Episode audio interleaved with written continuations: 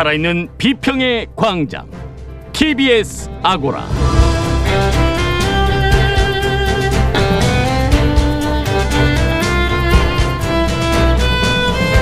안녕하세요. TBS 아고라 송현주입니다.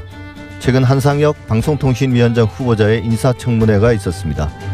공영방송 지원 방안, 공영방송의 공정성을 두고 공방이 오갔는데요. 첫 번째 광장에서는 청문회에서 나온 방송 관련 주요 현안에 대해서 이야기 나눠보겠습니다.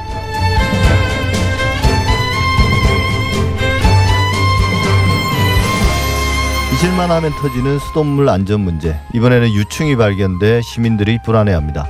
원인은 무엇인지, 해결 방안과 대책은 무엇인지 두 번째 광장에서 알아보겠습니다. TBS 아고라 지금 시작합니다.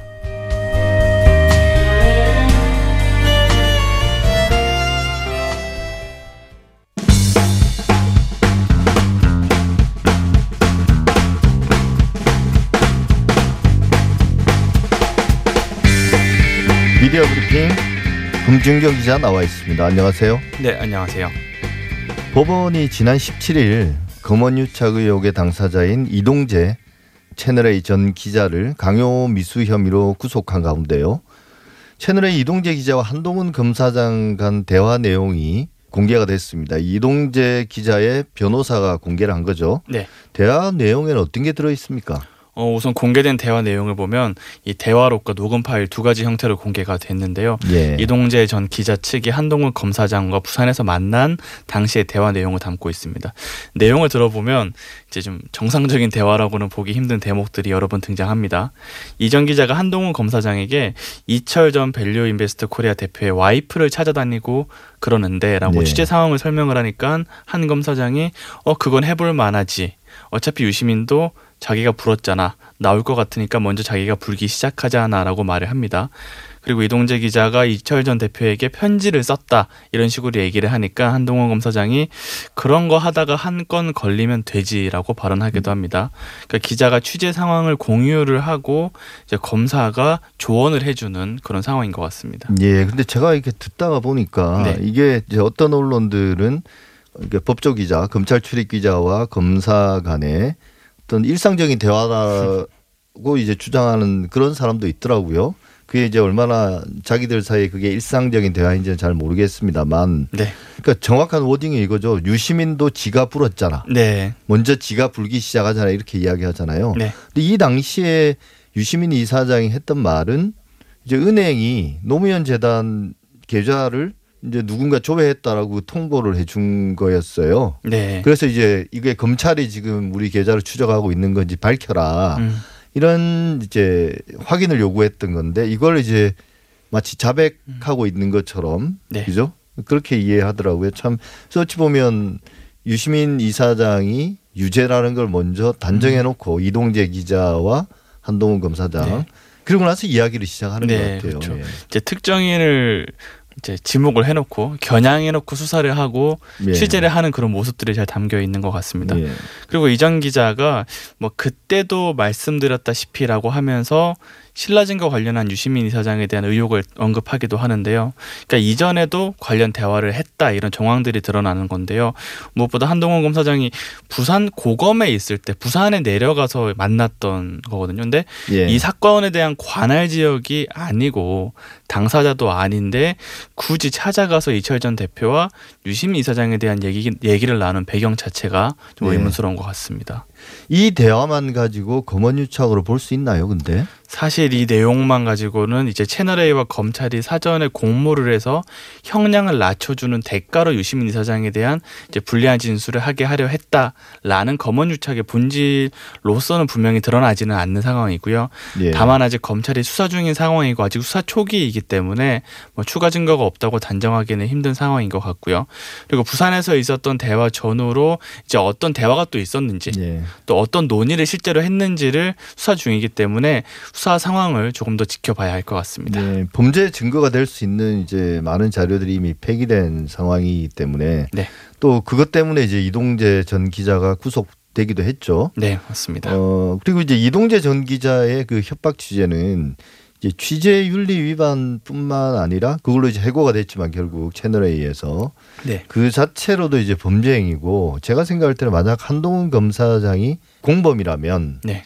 이건 사실은 어마어마한 게이트가 되는 건데요. 그 맞습니다. 총선을 앞두고 일종의 선거 개입이기도 하기 때문에 네. 어쨌거나 좀 계속 지켜볼 필요가 있을 것 같습니다. 네. 서울신문의 공기업 지분을 매각한다는데요. 네, 맞습니다. 서울신문의 일대 주주인 기획재정부가 서울신문의 지분 매각 방침을 통보하면서 서울신문 구성원들이 반발하고 있는데요. 서울신문 우리사주조합이 지난 22일에 만민공동회를 열고 관련 대응을 논의를 했습니다. 예. 이날 논의를 보면 정부가 공개 매각 방침을 거두지 않는다면 우리사주조합이 해당 지분을 사들여야 한다는 의견이 절대 다수였고요. 고광원 서울신문 사장도 이날 행사에 참석을 해서 우리사주조합의 뜻을 지지하겠다라고 밝히기도 했습니다. 이 우리 사주조합 측에서는 공기업 지분을 사들이는 데 대한 찬반 투표를 진행하기로 이날 결정하기도 했는데요. 예. 투표는 7월 중으로 진행할 계획입니다. 예. 그게 이제 투표를 한다는 게 결국은 기획재정부의 지분을 서울신문 사원들이 그렇죠. 기자들 포함한 네. 사원들이 전부 다 이제 그 매수를 해서 결국은 완전히 사원 주주 회사가 되는 거네요. 맞습니다. 근데 이제 이렇게 결정하게 된 거는 결국은 현재 서울신문의 3대 주주가 호반건설이에요. 네. 이 호반건설이 기획재정부 지분을 인수로 할 경우는 일대 주주가 되는 거죠. 맞습니다. 서울신문의 네. 지분 구성을 보면 현재 기재부가 30.49%, 우리 사주조합 그러니까 구성원들로 이루어진 우리사주조합이 29.01%, 호반건설이 19.4%, KBS 8.08% 순입니다. 그러니까 기재부가 지분을 모두 팔겠다고 결정한 상황에서 호반건설이 일대 주주로 올라서게 되면 이제 서울신문 구성원들의 우리, 우리 사주조합은 이제 지분 자체가 휴지 조각이 될 수밖에 없는 그렇죠. 그런 숫자인 상황이고요.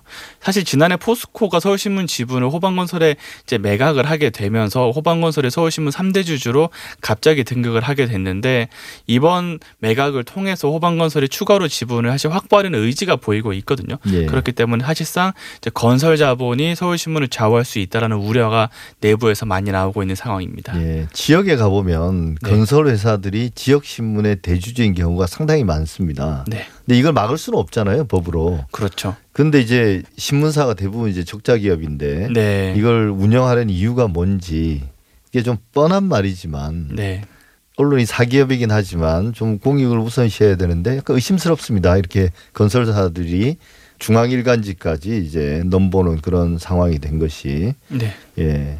근데 이제 이 관련해서 정부가 YTN의 공기업 지분도 팔기 위해서 매각하려고 이제 검토하고 있다는 상황인데 이게 정부가 보유하고 있던 언론사의 지분들을 계속 매각하려는 이유는 뭔가요?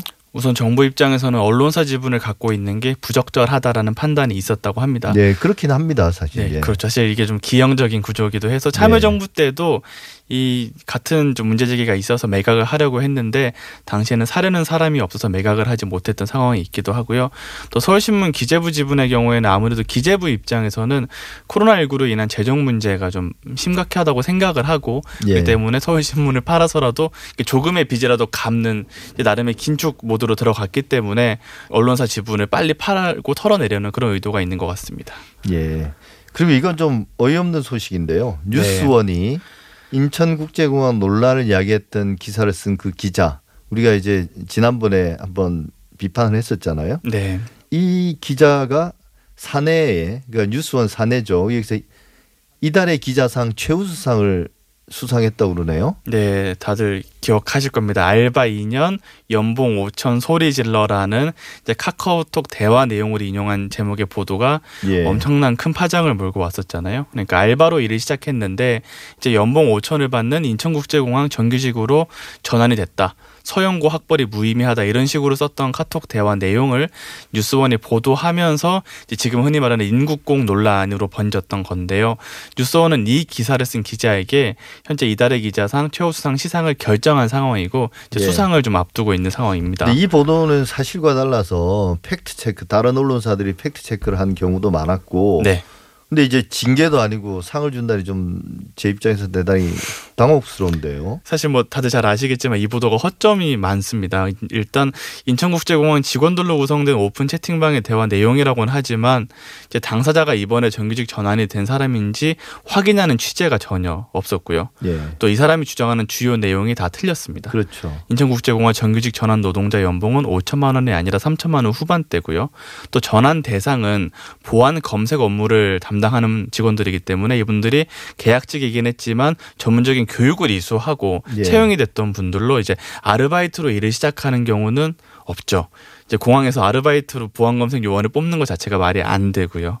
그런데 왜 이런 보도에 상을 줬는지 저희도 의문스러워서 이 뉴스원 편집국장에게 직접 취재를 시도를 했는데요. 예. 어, 편집국장의 말은 언론의 본령은 사회적 화두 제시이고 현실에 대한 비판적 시각 제공이다. 코로나 위기로 취업의 문이 좁아진 이 시대 청년들의 절망을 담았으며 공공기관들의 정규직 전환 현주소를 조망하고 재점검하는 기회가 됐다. 우리 사회의 건전한 성장에 일조했다고 평가한다. 우리 사회에 대해 공정과 정의에 대해 생각해 볼 단초를 제공했다고 판단했다. 하지만 라고 말했습니다. 팩트는 아니다. 그렇죠. 아, 그러니까 팩트에 대한 얘기는 하지 않고 네. 결과에 대한 얘기를 하는 거죠. 이걸로 인해서 이런 문제 제기가 있었고 그 파장은 사회적으로 의미 있지 않았나? 라는 식의 얘기를 하는 것은 이게 언론사와 기자가 이렇게 판단하는 건 상당히 위험하다고 좀 생각이 그렇죠. 듭니다. 이게 언론이라면 진실을 추구하지는 못하더라도 네, 최소한 사실관계는 명확히 해야 되지 않겠습니까? 맞습니다. 이게 뭐 사실과 진실에 눈 감은 채 무슨 사회적 화두를 제시했다는 등 비판적 시각을 제공했다. 그래서 뭐 사회의 건전한 성장에 일조했다. 이게 정말 위험한 생각인데요. 저는 맞습니다. 이렇게 생각하는 사람은 언론인으로서의 자격이 없다라고 생각합니다. 음. 예.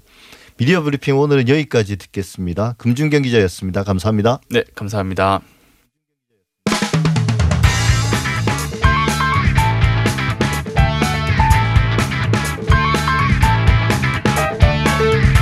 오늘 첫 번째 광장은 지난 20일 국회에서 열린 한상혁 방송통신위원장 후보자 인사청문회 이야기로 출발해 보겠습니다.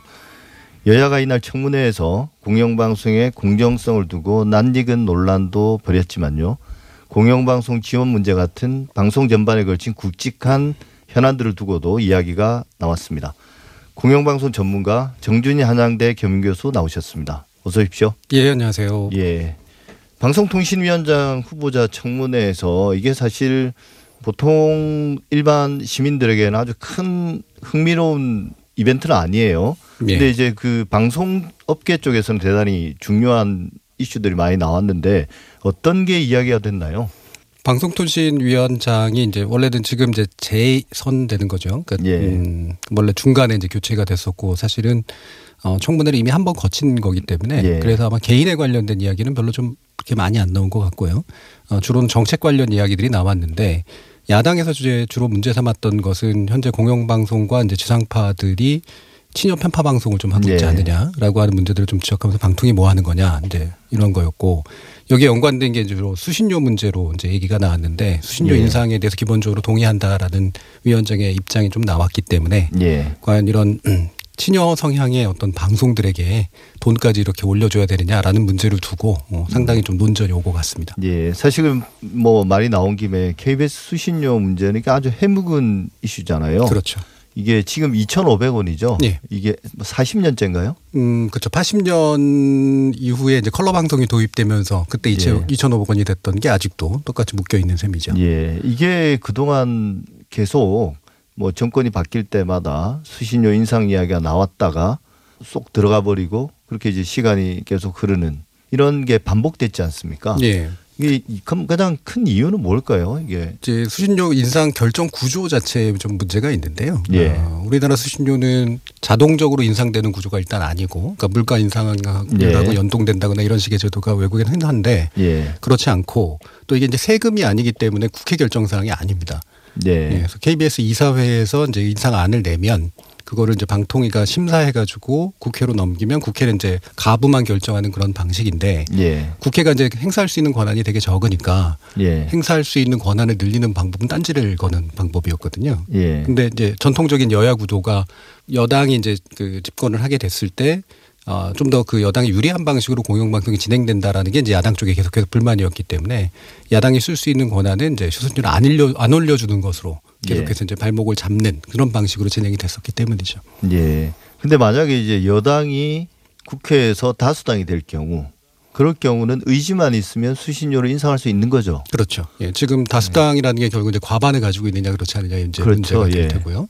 어, 뭐 국회 같은 경우에 결국은 안에 구체적인 내용을 결정하는 건 아니기 때문에 워낙 뭐 특별히 법을 바꾸거나 이런 것도 아니라서 예. 방통위가 올린 안 자체를 이제 허, 그 승인할 것이냐 말 것이냐 문제니까 어, 뭐 엄밀히 말하면 이제 다수 과반을 점하면 실제로는 통과시킬 수 있는 문제긴 합니다. 예. 그러니까 KBS 이사회야 당연히 올리고 싶을 때고 예. 그다음에 방통위에서도 KBS가 그렇게 안을 내면 음. 그 정도 이제 조율은 된 상태에서 올리겠죠. 예. 그럼 이제 국회에 제출되면 국회에서 다수당 그 과반이 확보되면 그냥 통과가 되는 건데 예. 근데 이게 국민들 입장에서는 일종의 세금이기 때문에 음. 그죠? 강제적으로 징수되는 것이기 예. 때문에 그냥 여야가 대립하는 상황에서는 수신료 올리는 게 상당히 부담이지 않습니까? 예. 이, 이게 이제 수신료라고 하는 게 뭐 다른 나라들에서 좀 비슷한데 기본적으로 올리는 것을 좋아하는 대중들은 없거든요. 그렇죠. 예. 그러니까 불만들이 더 많이 집중될 수밖에 없는 거고. 이제 그런 상태에서 이제 국회가 어 실제로 이제 수신료가 오를 필요가 있느냐 그렇지 않느냐의 문제를 논의하기보다 이거를 정파적 문제를 이제 바꿔버림으로써 예. 국민들의 불만을 좀 이용하는 이제 그런 예. 측면들이 분명히 있습니다. KBS 입장에서는 이제 수신료를 올리면 어 지금 이제 당면하고 있는 적자가 계속 누적되고 있지 않습니까? 예. 어, 그 문제를 어느 정도 숨통이 트일 텐데 우리나라 뭐 공영방송이 KBS만 있는 건 아니고 지상파 다른 민영 방송도 있고 또 MBC도 있는데 이 지금 다들 어렵지 않습니까? 예. 이 문제는 어떻게 해결을 하려고 하나요? 음, 사실 이 부분도 복잡하게 좀 얽힌 문제가 있는데요. 어, 우리나라 이제 방송법상으로는 한국방송공사에 관련된 규정이 있고 한국방송공사의 어, 주된 이제 그 재원을 수신료로 한다라고 이제 돼 있고요. 거기에 이제 일부 예외 조항이라고 얘기할 수 있는 거로 이제 EBS가 시행 영상으로 예. 어, 일부 한 3% 정도를 이제 나눠 가질 수 있는 건데 그래서 우리가 흔히 생각하는 거는 수신료가 그냥 어, 방송사 다 또는 공영방송사 다에게 이제 줘야 되는 거 아니냐 이렇게 이제 생각을 하시지만 실제로 법상으로는 이제 방송 한국방송공사 다시 말하면 KBS의 주된 재원으로 이제 돼 있는 이제 그런 상태입니다. 근데 대신 이제 헌법재판소에서 이제 그 판결을 내리면서 했던 게 이거는 세금은 아니되 대신 이제 공영방송 전반에 대한 어, 공적 부담을 국민들이 나눠서 갖는 이제 그런 시스템이다라고 정의를 한 게 있어서 예. 그거에 근거해서 봤을 때 보면은 그냥 공영방송들에게 이제 어느 정도 수신료를 줄 거냐 말 거냐의 문제는 법으로 좀 법 개정을 통해서 해결해야 되는 그런 상태인데요. 이게 이제 주변에 연- 영향을 주긴 줘요. 예를 들면 어, 수신료가 이제 흘러 들어가면 좀 더 많이 인상돼서 흘러 들어가면 그게 제작이라든가 이런 데 쪽으로 또 흘러 나오기 때문에 예. 전반적으로 방송에게 있어서 약간의 이제 돈의 물꼬를 좀 틔워주는 그런 효과가 분명히 있고요. 만약에 이제 KBS 2나 이런 데서 바- 광고를 좀 줄이게 되면 수신료를 올린 대가로 네. 이제 광고를 줄이게 되면 그 광고를 다른 지상파 방송사가 일부 이제 좀 나눠 가질 수 있는 예. 측면이 있기 때문에 이제 약간 옆으로 이제 돈이 또 이제 이전되는 효과 같은 것들이 있죠. 그래서 예. 수신료 인상 효과가 방송 재원의 일부에 있어서는 전반적으로 좀 크기를 키워주는 효과는 분명히 있습니다. 그러나 말씀처럼 지상파 방송이 이제 부닥치고 있는 가장 근본적인 문제는 예전처럼 이제 광고를 수주하기가 굉장히 어렵다라는 거고 기타의 이제 재원을 더 확보하기가 상당히 어렵다라는 거기 때문에 예. 수신료 일부 인상만 가지고는 이 선 효과를 이제 기대하기는 또 어려운 측면 이 부분도 이제 같이 풀어놔야 되는 것이죠. 예. 결국 방송 입장에서는 가장 큰 이제 재원이 광고인데 그 파이가 커지지도 않는 상황에서 네. 그 파이를 이제 나눠 먹는 음. 그 이제 종편이라든지 다른 유료 방송의 어떤 채널 사업자들 예. 대표적으로 예를 들면 TVN이나 그렇죠. 이런 이 성장한 채널들이 그걸 나눠 가지니까 근본적으로 한계가 있는 거잖아요. 예. 근데 이제 그나마 여기서 숨통을 터줄 수 있는 거는 KBS 같은 경우는 수신료 인상이고 예. 어, 지상파는 계속 중간 광고 이야기를 해왔는데 예. 방송통신위원장 한상영 위원장 같은 경우는 중간 광고에 대해서도 되게 긍정적으로 검토하겠다는 이야기를 그동안 계속 해왔거든요. 예. 이 부분은 어떻게 보십니까? 음, 실질적으로 이제 중간 광고라는 게 어, 원래 원칙적으로는 이제 지상파는 금지되어 있지만 지금 약간의 편법을 써서 이제 일부 그렇죠. 진행하고 예, 있는 예. 측면들이 있죠. 근데 이거를 이제 공식화할 것이냐 말 것이냐의 사실 문제로 좀 돼 있고요. 어, 개인적으로 이제 지상파가 중간 광고는 없고 기타의 비지상파는 중간 광고가 있다라고 하는 것도 그렇게 좋은 규제 방식은 분명히 그. 역차별이잖아요. 역차별이 되고 예.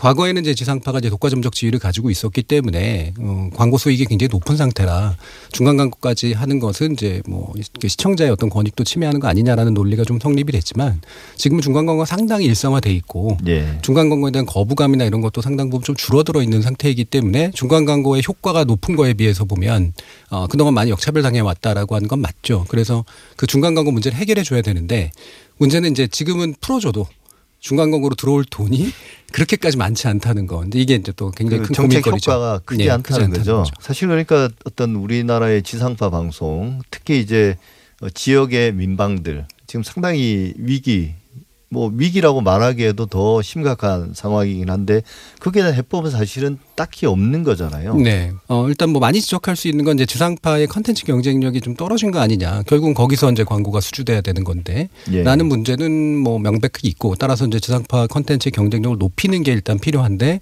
그러려면 제작비가 많아야 되고 근데 제작비는 광고에서 나와야 되는데 예. 그게 없으니까 악순환이 되는 예. 그런 구조죠. 근데 어디선가 이제 끊어내야 되는데 제가 볼 때는 이제 어 지금 이제 광고 제도를 재편하려면 그냥 중간 광고 잠깐 풀어주는 그런 정도의 문제가 아니라 광고 일반에 대해서 이제 규제 재편을 좀 할 필요가 있다. 예를 들면 신유형 광고라든가 예. 어 아니면 이제 PPL 문제는 좀 약간 이제 지금은 이제 돼 있긴 합니다만 뭔가 이렇게 스폰서십이라든가 이런 식의 네. 문제를 좀 전반적으로 좀 점검을 해서 컨텐츠 경쟁력이 있는 쪽에 광고주가 광고를 좀 많이 할당할 수 있도록 만들어주는 구조 이게 이제 좀 필요한 상태이긴 사실 하죠. 뭐 우리가 뭐 일반 시민뿐만 아니라 웬만한 전문가가 아니면 잘 모르는 영역인데 광고도 어마어마하게 규제가 많은 거죠. 상당히 많습니다. 그죠. 예. 어떤 이 품목에 따라서 그렇죠. 뭐할 수 있는 거 없는 거 음. 또 지상파에는 할 수 없고 뭐 어, 케이블에서는 할 수 있고 이런 것들이 많은데 그런 것들을 좀 정리를 할 필요는 있다는 말씀이신 거죠. 그렇죠. 예. 예. 결국 우리가 다시 이제 수신료 이야기로 좀 돌아가면 어 그걸 이제 어떤 식으로 뭐 KBS, EBS 이런 데서 이제 분배하는가의 문제와는 별개로 일단 인상이 돼야 되는데 예. 이 여야 합의가 없는 상황에서 여당이 일방적으로 인상할 수는 있으나 예. 국민 입장에서는 그게 일종의 세금이기 때문에 여야 합의가 없는 상황에서 일방적으로 밀어붙이기에는 상당히 큰 부담인데 음. 그러면 어떤 게 필요할까요? 이 수신료 인상에 반대하는 야당을 설득해서 합의하에 올려야 되는 건 맞는데 예. 가능한 어떤 타협안이 있을까요? 음, 저는 타협은 안 될 거라고 생각을 합니다. 예. 왜냐하면 이 부분은 불만이 굉장히 많이 내재돼 있는 상태이기 때문에 그래서 이걸 어떻게든 정치 세력은 이용하려고 하게 돼 있고 예. 그래서 타협을 해주는 방식으로 갈 리는 없고요. 그 타협을 해주려면 많은 걸 넘겨줘야 되는데 네. 정치적으로 넘겨줄 것이 사실 그다지 많지 않거든요. 예를 그렇죠. 들면 뭐 사장 예. 바꿔주겠다 이럴 수도 없는 노릇이고 그렇죠. 그다음에 뭐 편성에 개입해가지고 국회에서 그런 말을 함부로도 할 수 없는 거기 때문에 그래서 실질적으로 사실은 교환 가능한 어떤 재료가 있지는 않는 상태다. 그래서 네. 타협은 사실은 상당히 어려울 거다. 따라서 밀어붙이기도 사실 그렇게 쉽지는 않을 거다라고 생각을 해요.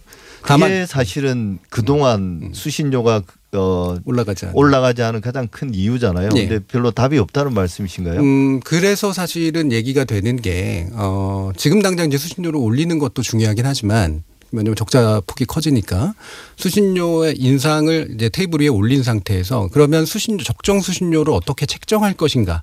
라는 문제로 논의가 좀 옮겨갈 필요가 있고요. 예. 그래서 이제 방송통신위원장 후보자 같은 경우도 사실은 이제 인상에 원칙적으로 동의하나 중요한 건 지상파를 포함한 공영방송군이 어떻게 이제 재원을 가져가야 되는가. 그래서 합리적으로 우리 사회가 어떻게 공영방송에게 재원을 보장하거나 또는 이제 효율적으로 쓰도록 만들어줄 것인가에 대한 논의가 필요하다라는 얘기를 한 게 저는 그런 의미라고 생각을 해요. 네. 뭐 대표적으로는 이제 수신료 산정위원회라든가 이런 식의 어, 새로운 어떤 독립적인 시스템을 만들어낼 수도 있는 거고 또는 수신료를 일부 올리되 그 올리는 것의 효과를 좀 더 많은 방송 사업이 이제 어, 공유할 수 있도록 만들어주기 위한 아까 말씀하셨던 이제 광고라든가 이런 재원 구조 자체를 전체적으로 좀 어, 정비해주 는 그런 논의의 일부로서 이제 시작을 할 수는 있을 거다라고 생각을 합니다. 예. 그런 과정을 통해서 결국은 뭔가 부담이 되긴 하지만 음. 국민들을 시청자들을 설득하고 예. 지지를 얻어내서 뭐 야당과 합의가 되지 않더라도 음. 수신료를 인상할 수 있는 그런 동력이 마련이 되는 거겠죠. 예.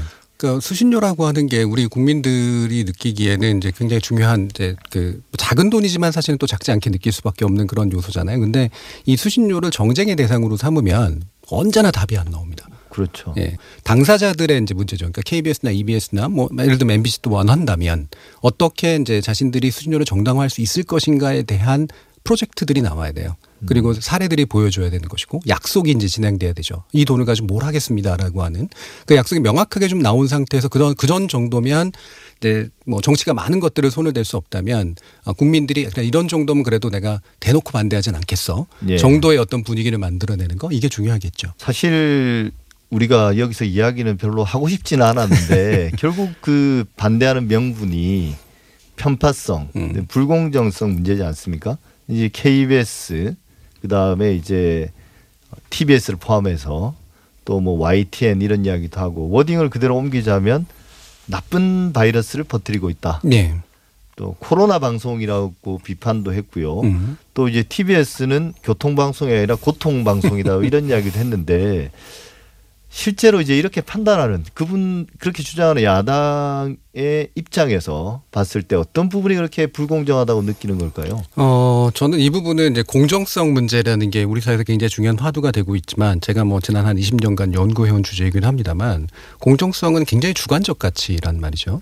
그래서 누구의 눈으로 바라보냐에 따라서 공정과 불공정이 굉장히 갈리는 문제이기 때문에 네. 이거는 답이 있는 문제는 당연히 아니라고 생각을 합니다.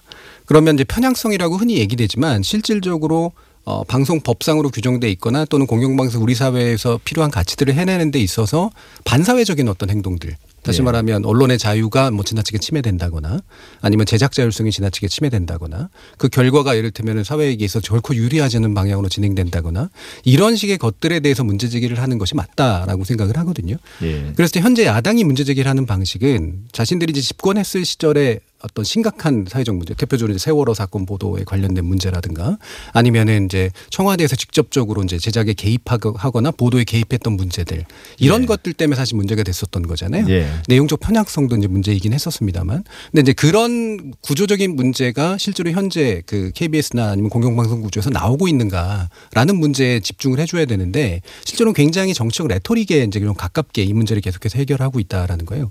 나쁜 바이러스라고 얘기했지만 실제로 어, 코로나19에 관련된 전반적인 보도 자체가 우리나라 언론들이 전반적으로 좀 문제가 있었고 예. 그 과정에서 KBS가 아주 잘한 건 아니지만 그나마라도 이제 뭐 24시간 뉴스 체제라든가 이런 것들을 하면서 했던 측면들이 있거든요. 여기에 엄청나게 정책 편향성이 끼어들 여지가 있었느냐. 전반적인 질의 문제를 지적할 수는 있지만 정책 편향성의 문제를 지적한다라는 건 상당히 좀 어불성성인 것 같고 예. 고통 방송 이런 것들은 저는 야당이 이제 쓰는 말 중에 좀 되게 좀 마음에 안 드는 그런 말들인데 실제로 TBS의 하는 행동들을 가지고 문제 삼기보다 어, 그 진행자들이 다른 데서 했던 이야기들을 끌고 와가지고 TBS 전체의 문제로 이제 확, 예. 확산시켜 버리는 그런 식의 전형적인 정치적 레토릭이라서 이게 이제 대중들의 설득을 하는 저는 올바른 방식은 저는 아니라고 생각을 해요. 결국 어떤 그런 공정성 문제를 이야기하면 사회가 갈라지게 되는 거고 네. 그런 그, 어, 대립 속에서는 실제 이제 공영방송이나 방송의 공공성 이런 가치들은 사실 잘 안 보이게 되는 거잖아요. 그렇죠. 이 편, 예. 내 편으로 갈라지는 거니까. 근데 이게 계속 이제 반복적으로 음. 문제 제기가 되다 보니까 또 그것도 어, 말씀하신 것처럼 청와대나 여당이 뭐 공영방송에게 뭐 외압을 가한다든지 개입한다든지 이런 것들은 보이지 않는 상황에서 네. 결과로서 방송 내용이 좀 편파적이다, 부당하다 이렇게 느끼는 걸 계속 공정성 문제로 제기하는 건좀 너무 오래된 그렇죠. 이야기인 것 같아요. 뭔가 예. 미래지향적인 이야기라기보다는 했던 이야기 계속 반복하는 것 같거든요. 그 부분에 있어서 한 가지만 더 말씀드리면 사실 공영방송이 보도 기능을 하는 것도 굉장히 중요하지만 보도 기능 외에 다양한 교- 교양 기능이라든가 교육 기능도 오락 기능까지 포함하고 있는 건데 예. 우리가 방송의 공공성이라고 표현할 때 핵심은 결국은 보도의 공정성도 있지만 근본적으로 우리 사회를 위해서 필요한 컨텐츠나 서비스를 제대로 생산하고 있는가의 문제인데 예. 여기에 대해서는 이야기가 없다는 거예요. 그렇죠. 뭐 KBS가 하루 종일 뉴스만 하는 것도 아닌데요. 투여되는 재원도 뉴스보다는 다른 뭐 예. 드라마나 예능 교양 프로그램이 훨씬 더 많을 텐데요. 제작비도. 예. 근데 이제 외국의 경우는 이런 문제들 외국도 이제 대표적으로 영국이나 일본이나 이런 데서는 공영방송 또 유럽 같은 경우는 공영방송이 아주 중심인데 이런 이슈들을 어떻게 해결하는 그 분명히 갈등이 있을 것 같은데 그쪽도 음, 기본적으로 갈등이 있는데 그 공영방송 잘 되는 나라들 방금 예를 들어 주셨던 이제 영국이라든가 북부 유럽 같은 그런 케이스들에는 우리보다 한 10배에서 많으면 20배까지도 이제 수준료를 내는 체제잖아요. 근데 네. 그거는 이제 물론 시민적 지지가 이제 뒷받침돼 있기 때문에 가능하고 시민의 삶하고 상당히 이제 연관성이 되게 높고 그다음에 질에 대한 평가가 전반적으로 높게 동의가 선이 형성이 돼 있기 때문에 가능한 문제인데 어, 그 사회에서는 사실은 수신료나 이런 것들은 이제 정책 쟁점으로 안 만들기 위해서 굉장히 노력하는 이제 그런 사회입니다. 그리고 일종의 정책 타협이 좀 이루어져 있는 그런 상태고요. 물론 극우파라든가 극좌파처럼 굉장히 이제 극단적인 세력들이 이제 이 문제를 문제 삼아 가지고 자꾸 이제 판을 깨려고 하는 그런 성향들은 있지만 예. 유럽 전반 같은 데 있어서는 이제 공영 미디어 내지 공영 방송이 그 사회에 굉장히 중요한 문화기관이다라고 하는 그런 합의의 바탕을 둬서 이제 진행이 됐기 때문에 가능했고 그런 방송사들이 이제 실제로 그것에 바탕을 둬서 사회적으로 이제 유익하거나 의미 있는 이제 명백한 궤적을 보여왔기 때문에 그래서 이제 어 공영방송에 대한 회의론들은 계속해서 나와도 근본적으로 이 기구를 폐지해야 될 것이냐 또는 약하게 만들어야 될 것이냐에 대해서는 시민들이 그다지 동의하지 않는 예. 그런 구조가 있었기 때문에 가능한 거겠죠. 예. 어쨌든 지금 뭐 우리가 유튜브에서 일어난 일들을 보더라도 뭔가 공영방송이 그래도 버텨줘야 되는 거 아닌가. 예. 뭐 이런 생각들은 많은 사람들이 하고 있는 것 같습니다. 어, 보도 내용에 동의하지 않거나 비판하는 사람들이라 하더라도 음. 공영방송이라도 있어줘야 되지 않는가 이런 생각하는 것 같아요. 예.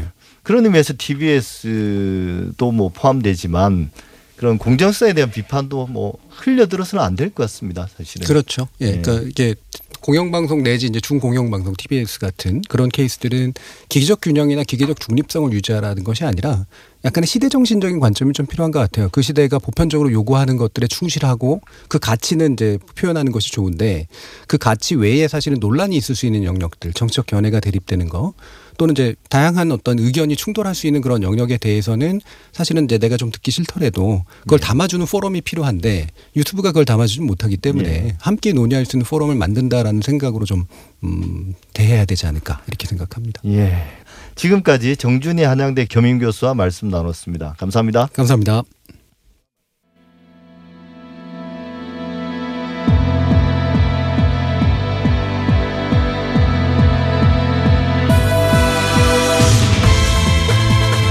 여러분은 지금 한림대 미디어스쿨 송현주 교수가 진행하는 TBS 아고라를 듣고 계십니다.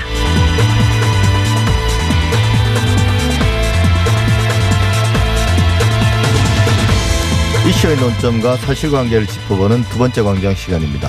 최근 수돗물에서 유충이 발견돼 불안감이 커지고 있는데요. 인천 지역에서 처음 시작된 이후로 지금까지 전국에서 총 700건 이상의 사례가 접수됐다고 합니다. 현재까지 파악된 원인과 어, 강구하고 있는 대책은 무엇인지 이야기 들어보겠습니다. 염형철 수돗물 시민 네트워크 공동대표 나오셨습니다. 어서 오십시오. 네, 안녕하십니까? 예. 수돗물 시민 네트워크 어떤 활동을 하는 곳인가요? 네, 여- 저희가 열심히 운동을 하는데 아직 네. 많이 알려지지는 못했습니다. 그 수돗물은 우리 사회의 가장 기본적인 인프라입니다. 아, 우리가 수돗물을 이제 쉽게 생각하지만 사실은 수돗물을 포기하고서는 세상이 정상적으로 돌아갈 수가 없습니다. 그래서 저희가 6년 전에 예. 어, 시민들과 그리고 또 물 관련해서 일을 하는 기관들까지 포함해서 어, 수돗물을 제대로 만들어서 믿고 마시자라는 운동을 시작했습니다. 그래서 우리 하는 일은 어, 환경부를 감시해서 제대로 만들어라 또 예. 지자체를 감시해서 어, 시민들한테 믿게 만들어라 이런 것이 큰 일이고요. 예. 어, 또 시민들한테는 수돗물에 대한 잘못된 또 편견이 많기 때문에 그런 것을 바로잡기 위한 일도 하고 다른 한편으로는 수돗물에 수돗물을 만들고 보급하는데 종사하시는 분들의 사기가 굉장히 낮습니다. 사회적으로도 어 매우 어 소외된 형편이고 그래서 그런 분들을 또 격려하는 일도 저희가 하고 있습니다. 예. 그런 분들이라는 게 이제 공무원 담당 공무원 대부분은 그렇죠. 우리나라는. 예, 대부분 예. 공무원들이시고 그러니까 지자체에서 수돗물을 담당하는 공무원들이고 일부는 이제 수자원공사에서 일을 하기도 하는데 예. 어, 우리나라 수돗물이 161개 수도 사업자 그러니까 예. 서울시 같은 경우도 한 개지만 어, 저기 농촌에 있는 영동군이나 아니면은 뭐 태백이나 이런 데들도 한 개의 수도 사업자입니다. 그래서 예. 아주 작은 규모도 있어요. 예. 예, 그런 데까지 어, 어떤 데는 좀 체계가 있지만 어떤 데는 어, 전문성이라든지 등에서 상당히 문제가 되는 경우도 있습니다. 예. 근데 이제 본격적으로 이 말씀 나누기 전에 방금 처음에 이제 수돗물에 대해서 잘못된 생각이 많다. 네네. 사실 이제 이전 정부에서 서울시의 경우는 어, 아리수인가요? 예, 그 예. 수돗물을 마시기 캠페인도 막 벌이고 하지 않았습니까? 예, 저희가 그런 걸 같이 하고 있는 건데요. 네. 일반적으로 어, 수돗물이 문제가 되면은 사회적으로 이렇게 난리가 나지 않습니까? 예. 어, 기본적으로 그 정도쯤은 된다라는 겁니다. 그래서, 그래서 도리어 그 수돗물은 문제가 생기면 국가가 나서서 책임을 질 수가 있는데 예. 정수기가 문제가 생기면 그건 업체랑 시민이 싸워야 됩니다. 예. 그러다 보니까 굉장히 문제도 복잡하고 어 사회적으로도 잘 다뤄지지를 않 습니다. 예. 그래서 공공재를 제대로 만들어서 믿고 쓸 수 있어야지 이거를 사적인 영역으로 넘기면은 굉장히 환경적으로 무리가 많기 때문에 예. 저희 생각에는 어렵더라도 이걸 제대로 감시해서 만들어야 된다라는 생각을 갖고 있습니다. 예, 수돗물을 어, 깨끗하게 만들어서 좋은 수돗물을 사람들이 안전하게 쓰는 게 가장 좋은 방법이라는 말씀이시죠? 그렇습니다. 예, 실제로 얼마나 마시나요? 저, 어, 저 같은 경우는 어, 끓여서는 마시거든요, 수돗물을. 수돗물을 직접 마시는 사람은 1, 2% 정도에 불과한 것으로 조사가 돼 있고요. 이제 끓여 먹거나 하는 경우가 경우까지 치더라도 한 3, 40% 정도. 예. 다시 이제 한 3, 40% 정도는 정수기를 사용하고 있고 나머지는 이제 생수나 내지는 뭐 기타 지하수라든지 이런 예. 것들을 이제 드시는 형태인데 정수기라는 것도 결과적으로는 어, 수돗물을 이용하는 것이기 음, 그렇죠. 것이고 또 뭐 생활을 그걸로 할 수는 없기 때문에 네. 사실상 대부분의 물은 결국 수돗물이라고 볼 수 있겠습니다. 예. 그런데 이제 그 수돗물이 최근에 계속 주기적으로 문제가 되었던 것 같아요. 뭐 중금속이 발견되기도 하고 뭐 그런 일들은 많았는데 이번에는 이제 작년부터 네. 그 유충, 그러니까 깔따구 유충이라고 이제 방금 말씀하셨는데 그게 이제 수돗물에서 나온다는 건데요. 이 가장 원인은 뭔가요? 그 수돗물은 워낙 관거도 뭐 12만 킬로 이상 되거든요. 그러니까 그리고 많은 시설들을 예. 갖추고 있기 때문에 어 여러 형태의 사고들이 안 날 수는 없습니다. 예. 그런데 이제 문제가 된 이번에 문제가 된 것은 깔따구 유충 예. 그래서 아주 그냥 실지렁이 같이 그 붉은색의 그런 어 생물체가 수돗물 안에 이제 나타나다 보니까 시민들이 굉장히 놀랬고 공포감을 갖게 된 거죠. 그래서 이 깔따구 자체의 위험성보다는 이런 물질조차도 관리하지 못하는 수돗물 정책이 수돗물의 관리가 과연 정상적이겠느냐라는 예. 것에 경고를 가져오게 되는 것이고 굉장히 시민들이 많이 놀란 상태입니다. 예. 근데 그 깔따구 유충이 어떻게 수돗물에 들어갈 수가 있었던 거죠? 어, 깔따구는 사실은 뭐 1cm 정도쯤밖에 되지를 않잖아요. 예. 그것의 유충이라는 것도 또 어, 작은 것이고 그러다 보니까 이런 깔따구가 어, 정수장에 들어가서 알을 낳으면은 그 예. 알이 이제 부화해서 유충이 되는 구조입니다. 그래서 어, 충분히 깔따구가 논리적으로는 날 수가 있는 것인데요. 예. 이것을 이제 막기 위해서 어, 활성탄이라고 그러니까 예. 숯가루입니다. 숯가루. 그 예. 숯가루를 어, 마지막에 층을 만들어서 수돗물을 한 번 더 통과를 시키는 건데 이렇게 통과시키면서 맛이라든지 냄새라든지 이런 것들을 잡는 역할을 하는 것입니다. 예. 근데 그렇게 숯을 쭉 깔아놓고 뭐 한 2주 정도씩 이제 냅두니까 그곳에 작은 이물질들 같은 경우가 어, 끼일 수 있겠죠. 예. 그 숯이니까 흡착하는 능력이 있어서 예. 그럼 그런 게 유기물이 될 수 있으니까 아. 어, 깔따구라 깔따구 유충들에게 좋은 먹이가 될 수 있는 겁니다. 예. 특히 이제 여름철 같은 경우는 깔따구가 잘 성장할 수 있는 그런 온도나 습도가 유지되기 때문에 예. 어, 만들어지게 되는 거죠. 따라서 이걸 막기 위해서는 활성탄을 집어넣기 전에 혹시나 오염되지 않도록 유충에 예. 오염되지 않도록 잘 관리를 해야 되는 것이고 다른 하나는 방충망이라든지 이런 것이 뜯겨져서 창문 안에 들어와서 알을 낳는 경우가 있을 수 있기 때문에 예. 에, 이런 방충망을 잘 관리하는 것이라고 생각하고 혹시라도 생긴다고 하더라도 어, 빠져나가지 못하도록 다시 또 포집을 하는 그런 예. 여러 형태의 시설들이 가능할 수 있었을 텐데 예. 이번에는 여러 측면에서 다 뚫린 거라고 봐야 되겠습니다. 예. 그러니까 활성탄 여과지가 이렇게 물을 최종 단계에서 깨끗이 하는 그 일종의 과정인데 예. 거기서 이제 유기물이 생길 수 있고 거기에 이제 그걸 먹고 유충이 자란 거네요. 그렇게 된 겁니다. 예. 그리고 이제 그 알을 낳을 수 있도록 뭔가 허술한 관리가 된 거고요.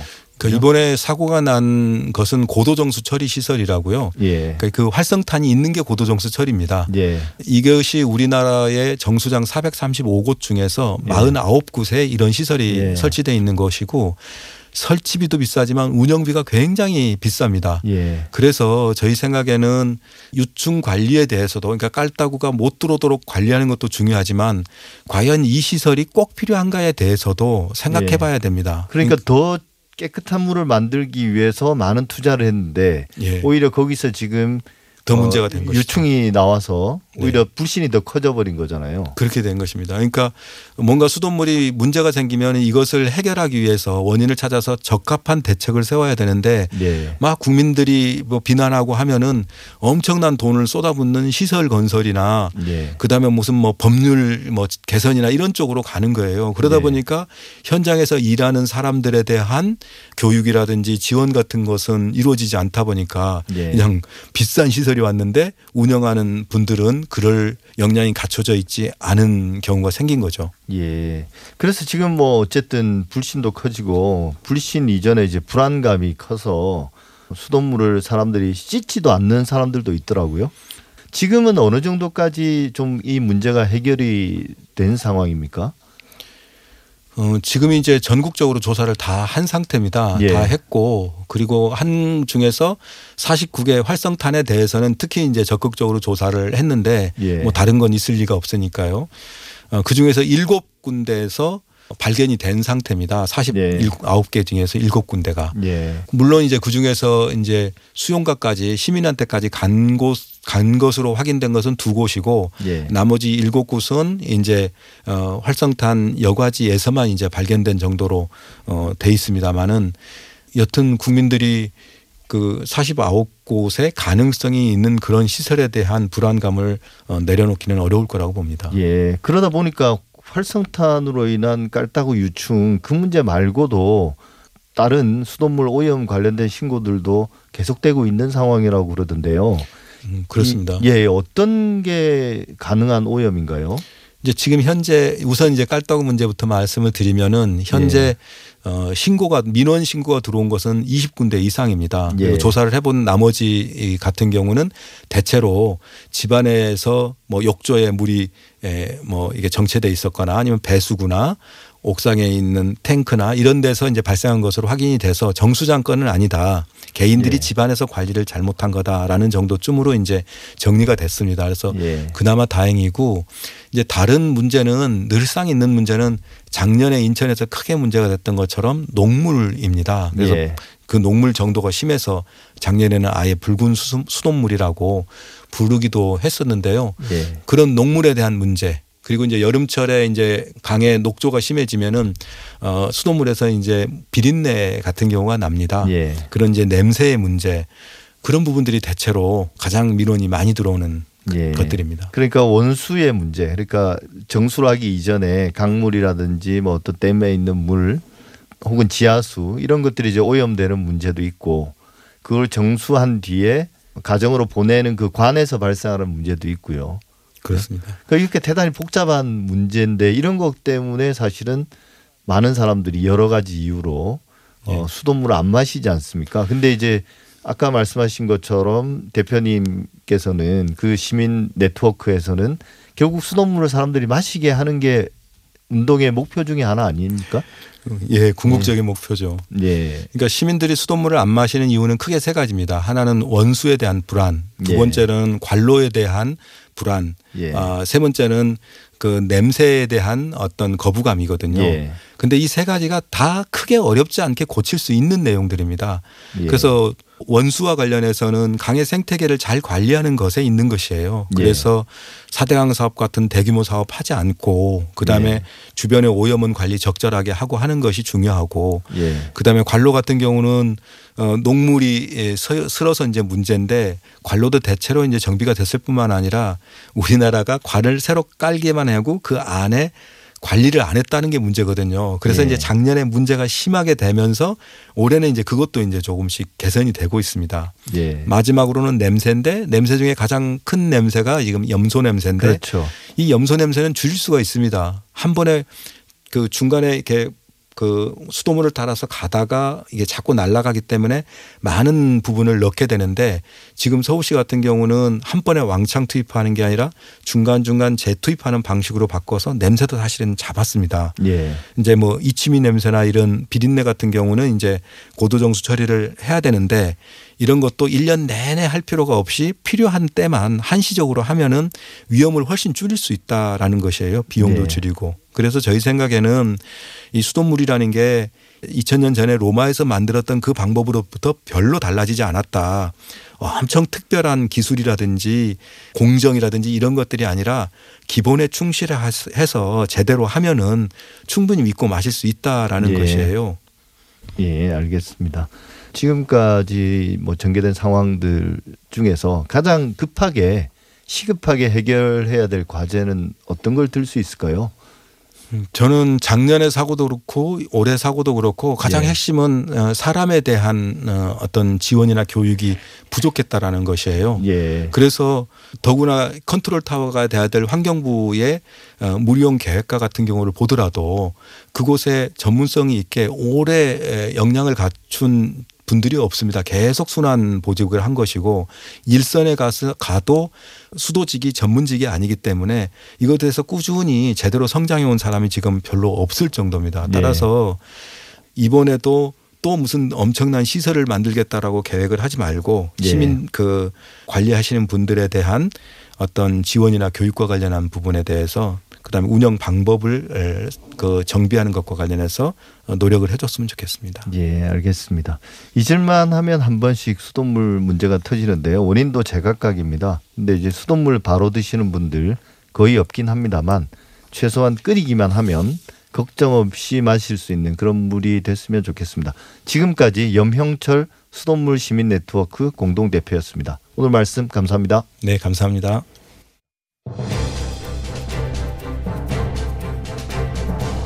TBS 아고라 오늘 준비한 내용은 여기까지입니다. 저는 다음 주 토요일 오전 8시 6분에 다시 찾아뵙겠습니다. 감사합니다.